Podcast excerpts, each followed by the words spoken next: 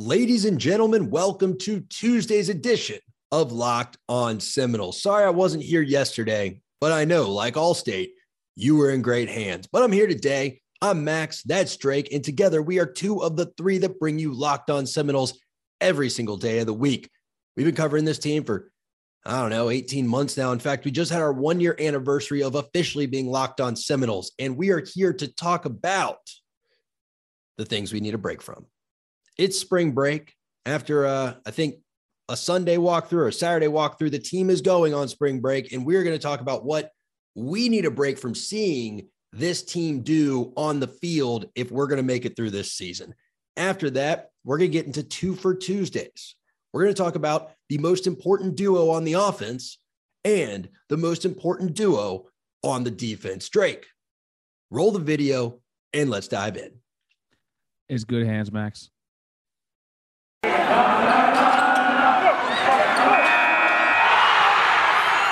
You are Locked On Seminoles, your daily podcast on the Florida State Seminoles, part of the Locked On Podcast Network. Your team every day.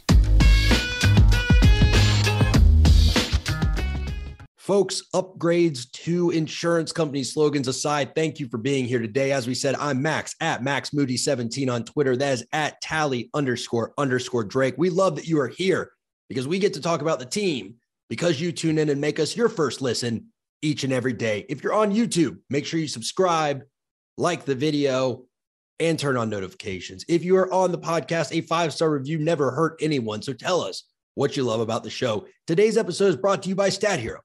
Stat Hero is changing the way you play fantasy sports. Dozens of house based games to play daily. No sharks, no funky props, just your skill versus the lineups you choose. Sign up today at stathero.com slash locked on. Well, let's get locked onto this episode, Drizzy. Today, the team is on spring break as we're talking, which I don't think we need to get into that. But I, why don't they just do why a week of practice and then spring break? Why not? You know, doesn't that seem a little weird? No, it's dumb, man. You're gonna. Or why not make them stay? Like in high school, our baseball team, I remember, all stayed for spring break because they had some important tournament. It's a little bizarre. Um, I mean, I think because you're not supposed to treat student athletes differently than the rest of the student body. So, like, if you can't, if you're not giving them a break during spring break, you're treating them differently than the rest of the student population. And that, like, I know the NCAA has gotten a lot of flack for certain things, but like, that's one thing you don't want to be doing. Is the is the end of the semester the constraint then? Like, can they not run four straight weeks after spring break?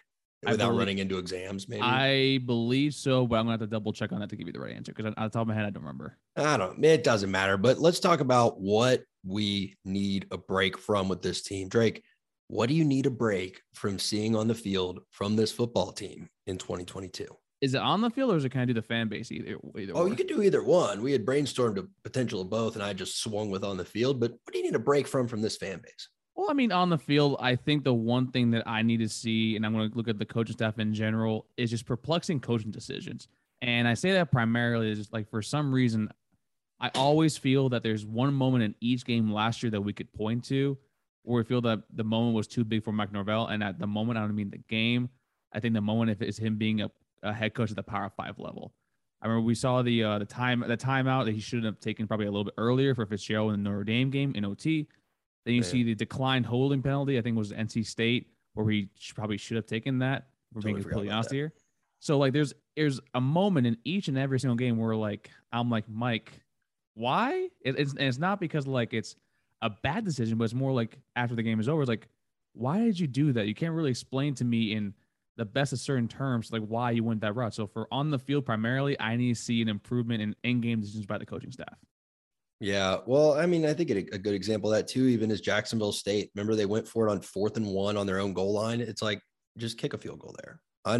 that was what we talked about Jacksonville State, where it's like half the time they were playing Jacksonville State, half the time they were pretending they were playing Alabama, and it's like don't throw a fade on fourth and goal against an FCS team. Just if you're going to go for it, just run up the middle or take your points and like you know get out of there. But anyway, I think for me, what what I need a break from from the fan base is this whole idea that if he isn't Heisman winning caliber, Jordan Travis is not a good quarterback.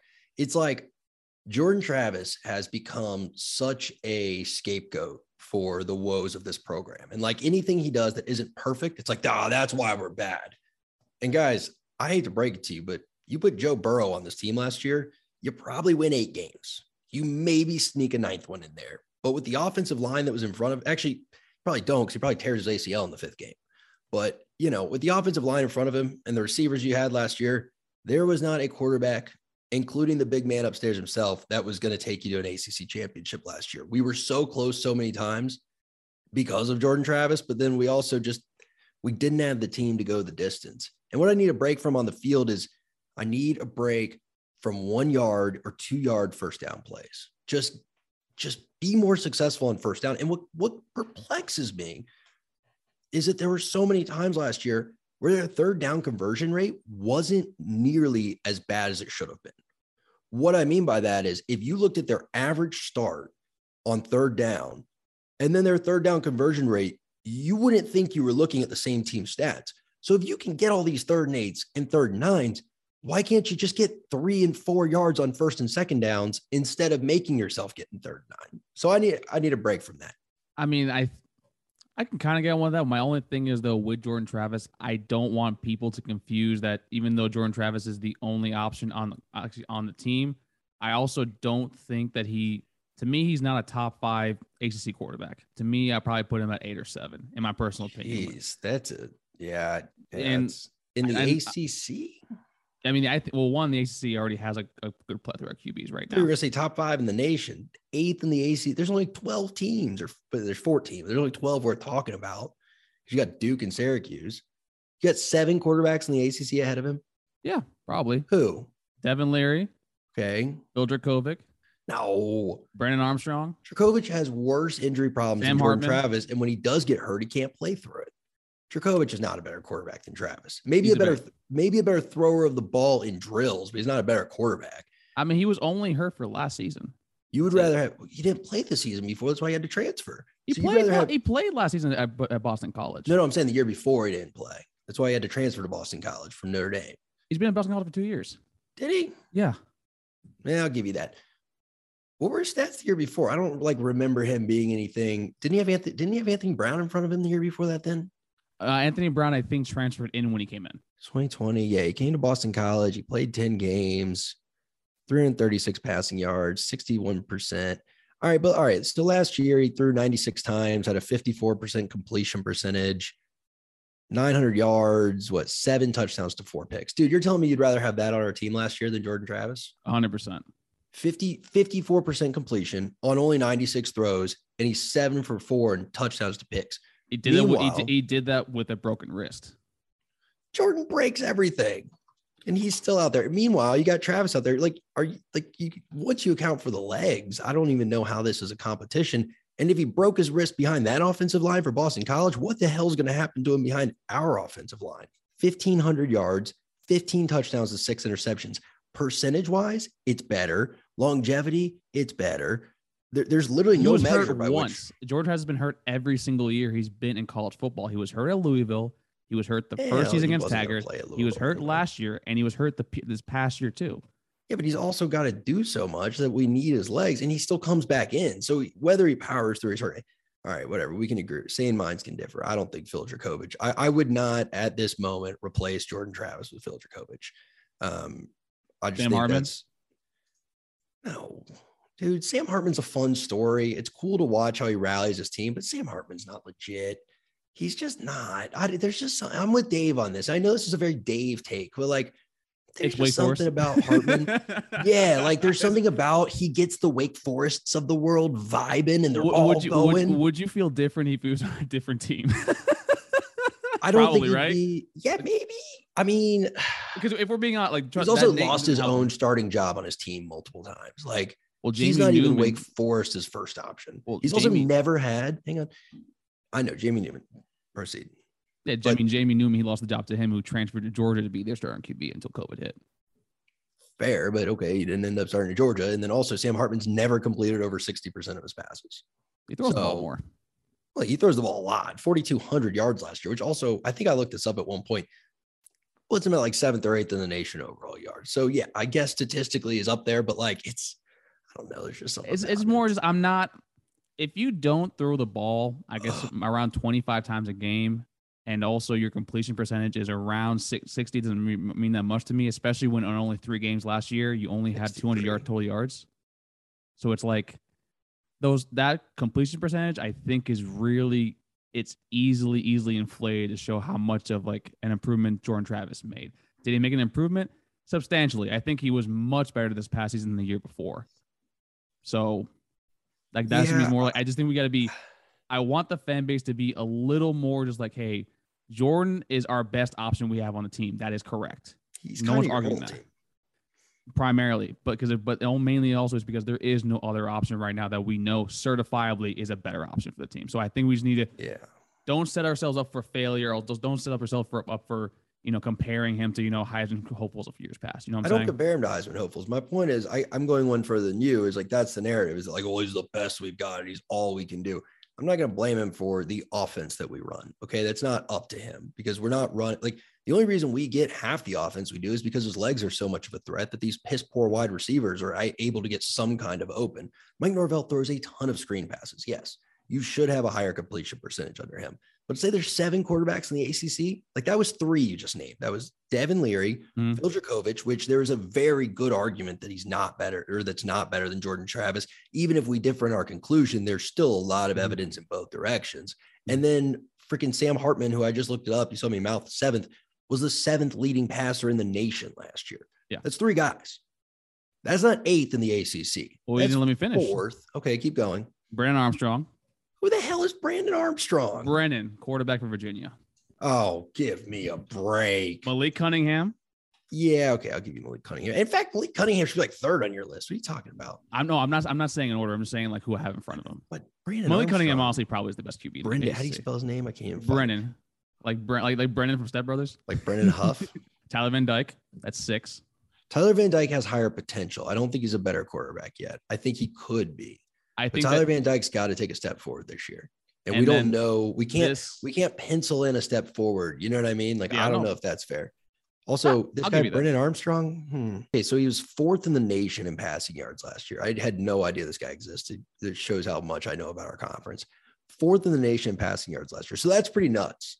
Our conference last year had two of the top 10 passers in the country and this is where me and you differ. I think DJ Uiagalelei, if like to me, I'm still holding out that this year could be the year he breaks out. Yeah, DJ's not good. I don't know. So to me, I don't want to go down the ratings in the in the ACC, but um, because that's not the point of this episode. But the only ones in there I'm going to give you, uh, I mean, I guess this guy Brennan Armstrong, you know, whatever, 31 touchdowns to 10 picks, 4,400 yards. I can't argue with that. Sure, didn't know you existed, but good for you.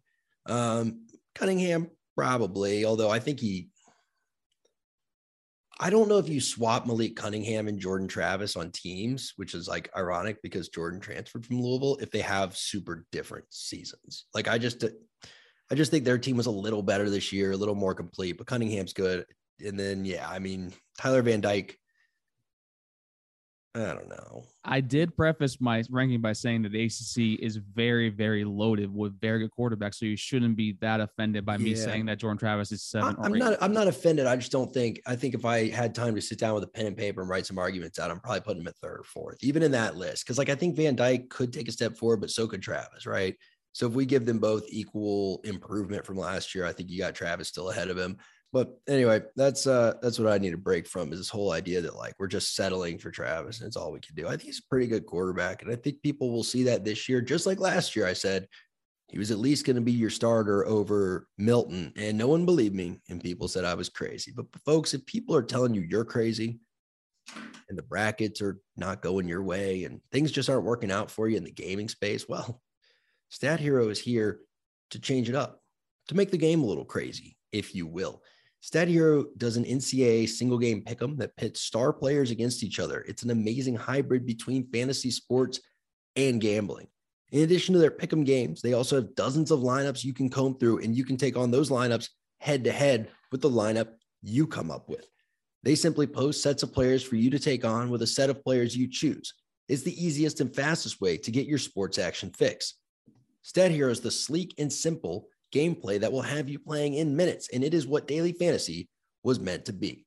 So go to stathero.com slash locked on and use promo code locked on for a 100% deposit match. That's stathero.com slash locked on using promo code locked on. It's a lot of locked ons for a 100% match. Stathero.com slash locked on promo code locked on. Terms and conditions apply. All right. So all all discussions aside, all things we need to break from are out of the way. Let's talk two for Tuesday. Drake, let's get right to it. Who do you think is the most important duo on the defensive side of the ball this year? Do you want me to go first? do you want to do two that you you know? Nah, you go first. You have whoever you want. You can steal. Okay.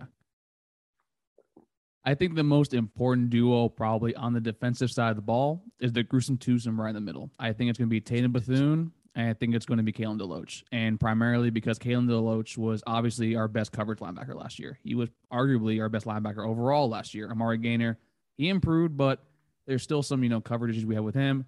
We have Brendan Gant and Jadarius Green McKnight, who are both being converted from safety.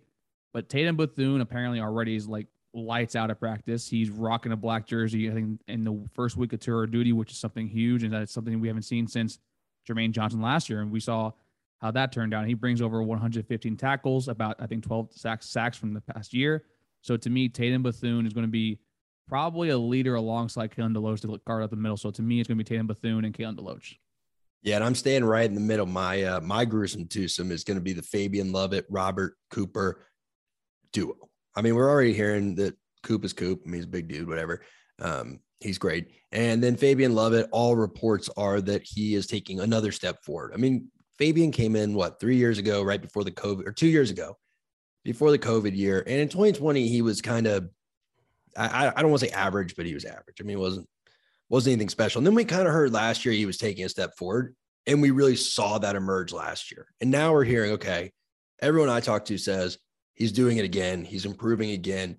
And I think when you have him and Coop in the middle, my only concern is can these young guys give them enough relief so they're not playing 60 snaps a game, that's tough for the big boys.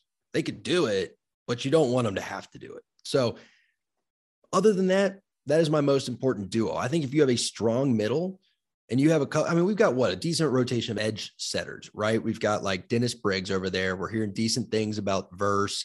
Um, who, who else we do got, we have? We got Quayshawn Fuller also Quayshawn on the other Fuller. side. Darren McClendon too is apparently Yeah. putting in work for a camp, which those are two kids that just named that I don't think any of us actually thought were going to be contributing members of the Florida State football program. And then we still have the young guns like a Joshua Farmer is another one who he that kid has put on so much size in a year and a half. That kid is basically going to be your Fox your, your Fox setter. He's going to be your Keir Thomas going from the inside into the outside. And then you also have Shambre Jackson, Patrick Payton, George Wilson Jr. Like those are kids I'm very So excited to actually be seeing. So, like, are we our defensive end depth is where it should be. I'm not gonna say it's great because I, I would hope to, you know, we grab some more, you know, during the this next recruiting class, maybe grab one more transfer out there. But I do think the defensive line overall is in a much better position than it was starting up last year. Yeah, look, I think Jermaine Johnson will be remembered as one of the great Seminoles of all time, which is mind blowing because he played one season. But it's keeping in mind when he played is is what's going to contribute to the memory, like how how well and how fondly he's remembered. Because you should have a Jermaine like every year, and don't look at me guys and say, "Oh, you can't have someone like that." He was like one of the nation's leaders in sacks.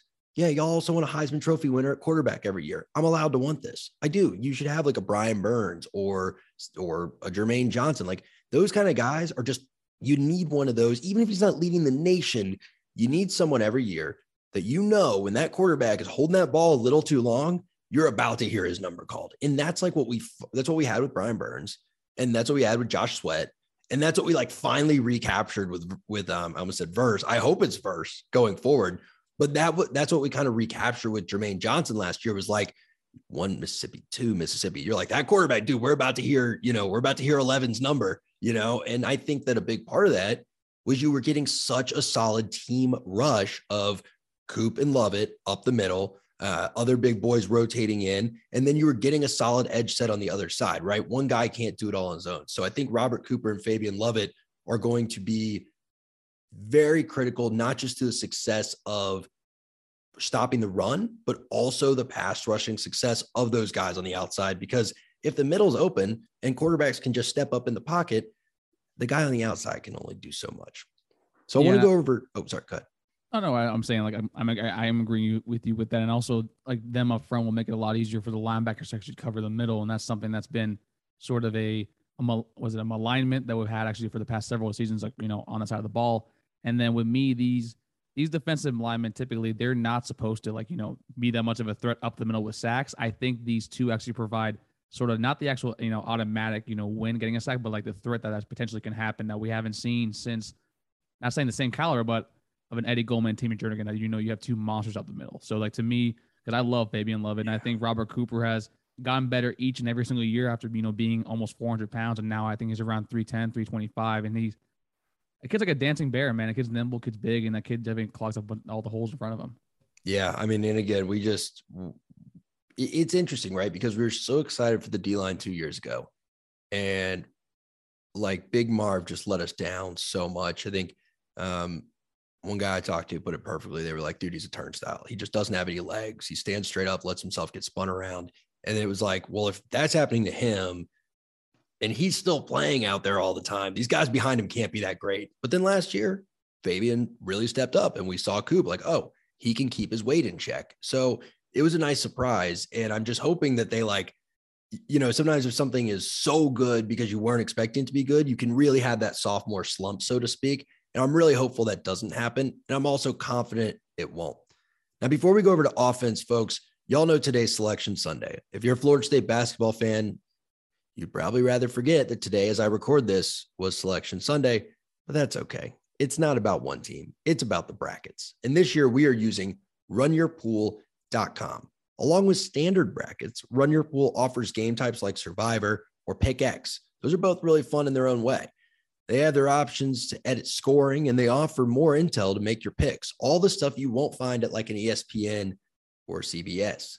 If you've got a business, Run Your Pool can help you take some of that madness, magic, and play alongside your employees or even gain customers. Plus, they offer full white glove customer support, custom branding, and one of the easiest three minute setups you will ever find. Clearly, we believe in Run Your Pool because we are setting up brackets ourselves, and there's no truer test than that.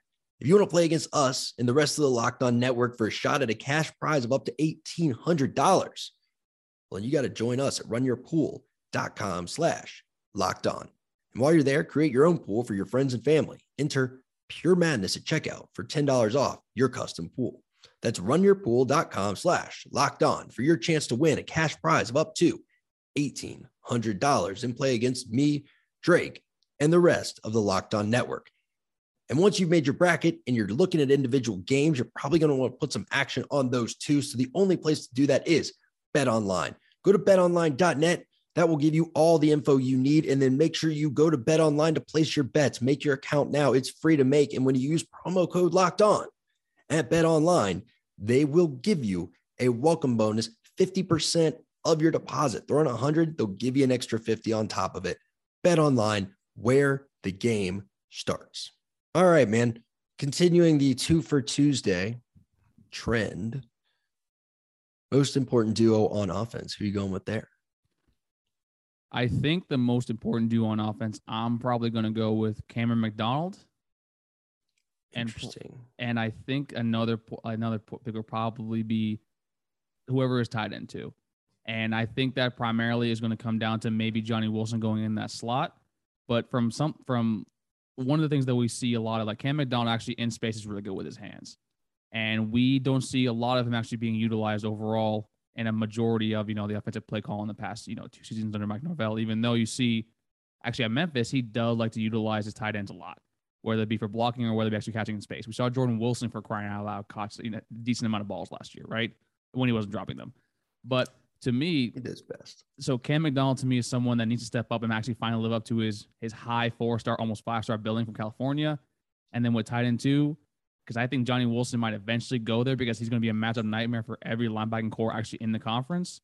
And if it's not him, it's going to come down to either a Jackson West, who's a second year coming in here, or maybe sneaky player to actually get a lot get a lot of burn as a freshman. Maybe Brian Courtney, the kid that you know was a super athletic uh, quarterback out of Virginia who is someone that we need that like, we just need to have more options or more weapons available because the weapons that we've had with a Keyshawn Helton, with a Jordan Young or Ontario Wilson, while both the two form, uh, former names were improved last year, they weren't sustainable weapons overall in the offense. And if we want to take the next step as a decent football team, we actually do need to be a threat in the passing game. So for me, it's Cam McDonald and whoever's end two. You know, Cam McDonald was second on the team in passing to, or uh, receiving touchdowns last year. Really? He had two, and that was good for second on the team. So yeah, we we need to be more of a threat in the passing game this year. I completely agree. In fact, my two most important duos on the team, other than Jordan's left leg and his right leg, my most important duo uh, on this team is is going to be Ja'Khi Douglas and Treshaun Ward. And I know that seems like how are they a duo? Because I think that they both have potential to be your best pass catchers out of the backfield and in gadgety ways, right? Whether it's lining up in that squat back, H back position, going in motion, whether it's coming from the true halfback or lining up at a really narrow slot, motioning into the wheel route. They're your wheel route guys. And I think that if they can both do what they managed to do last year and kind of be those big play threats, more so Ja'Khi, right? Like he's more of that downfield big play threat. Whereas I think that Treshaun is more of a maybe angle route over the middle, catch it. But if he breaks one tackle, it's a 60 yard gain. If they can be effective, I don't want to say dump off because those like that's where the ball's intended to go, but routes that you typically wouldn't see as your X route that are intended to go for big plays. I think we could have a really successful uh, season because those are the type of games that shift plays. I mean, look at Miami, right? That, J- that Ja'Khi Douglas pass when we're on our 20, that's the whole game right there. Those kind of plays can literally flip the field in a moment when you need them. And if we can find those three or four times in one score games, that might be three or four games that you win that you could have lost otherwise. So it's a bit of a stretch to call them a twofer, but it's making the point overall that we've got to have big play threats this year that can really go deep, or we're going to struggle. Because, like we said, this team is not a three da- three yards in a cloud of dust type team. This is a team where it's like jab, jab, jab, and then they've got to hit you with a haymaker. It's just the DNA of a Mike Norvell team, I think. And it's got to be something that this team can put into practice. And I think Ja'Khi Douglas and Treshaun Ward, in a variety of ways, are going to be two guys that can do that for you. I'm surprised you didn't pick DJ Williams and Treshaun Ward because I know how much you you love DJ Williams. Yeah, like yeah, yeah. I would have if I was just looking at the running game because I do think having two backs, but I'm not. You know, as pessimistic as I am about him, I think it's kind of like how people are about their little brother. Like I haven't given up on Lawrence Toafili yet either. Like I don't know. I'm a little disappointed by his size that he can't seem to gain any weight. But I don't know, like, I don't know if it's a two man backfield this year. I've also heard like from everywhere, right? Podcasts. Uh, sorry, no offense, fans. I don't like really pay attention to what someone told you when you post on message boards, but people that, but even those guys are saying it people that I talk to around the program, everyone's saying that Benson's actually coming along. I, I think that to say he's like an NFL talent or anything like that, it's a little bit premature. over the top and premature. But I think that I've heard nothing but good things. So that's four guys you have in your backfield with Treshaun Ward, DJ Williams, um, uh, uh, sorry, Lawrence Toafili, and Benson that all could be good backs for you with Treshaun Ward definitely being number one. And I think you'll need that other three deep roster as runners to take some pressure off of Treshaun and let him hit those passing routes out of the backfield because we saw him be good at it last year and hopefully he'll be good at it this year. I can but get folks, behind that. I mean, like the, you got the four horsemen of the run apocalypse back there, and I think Benson. Four horsemen of the run.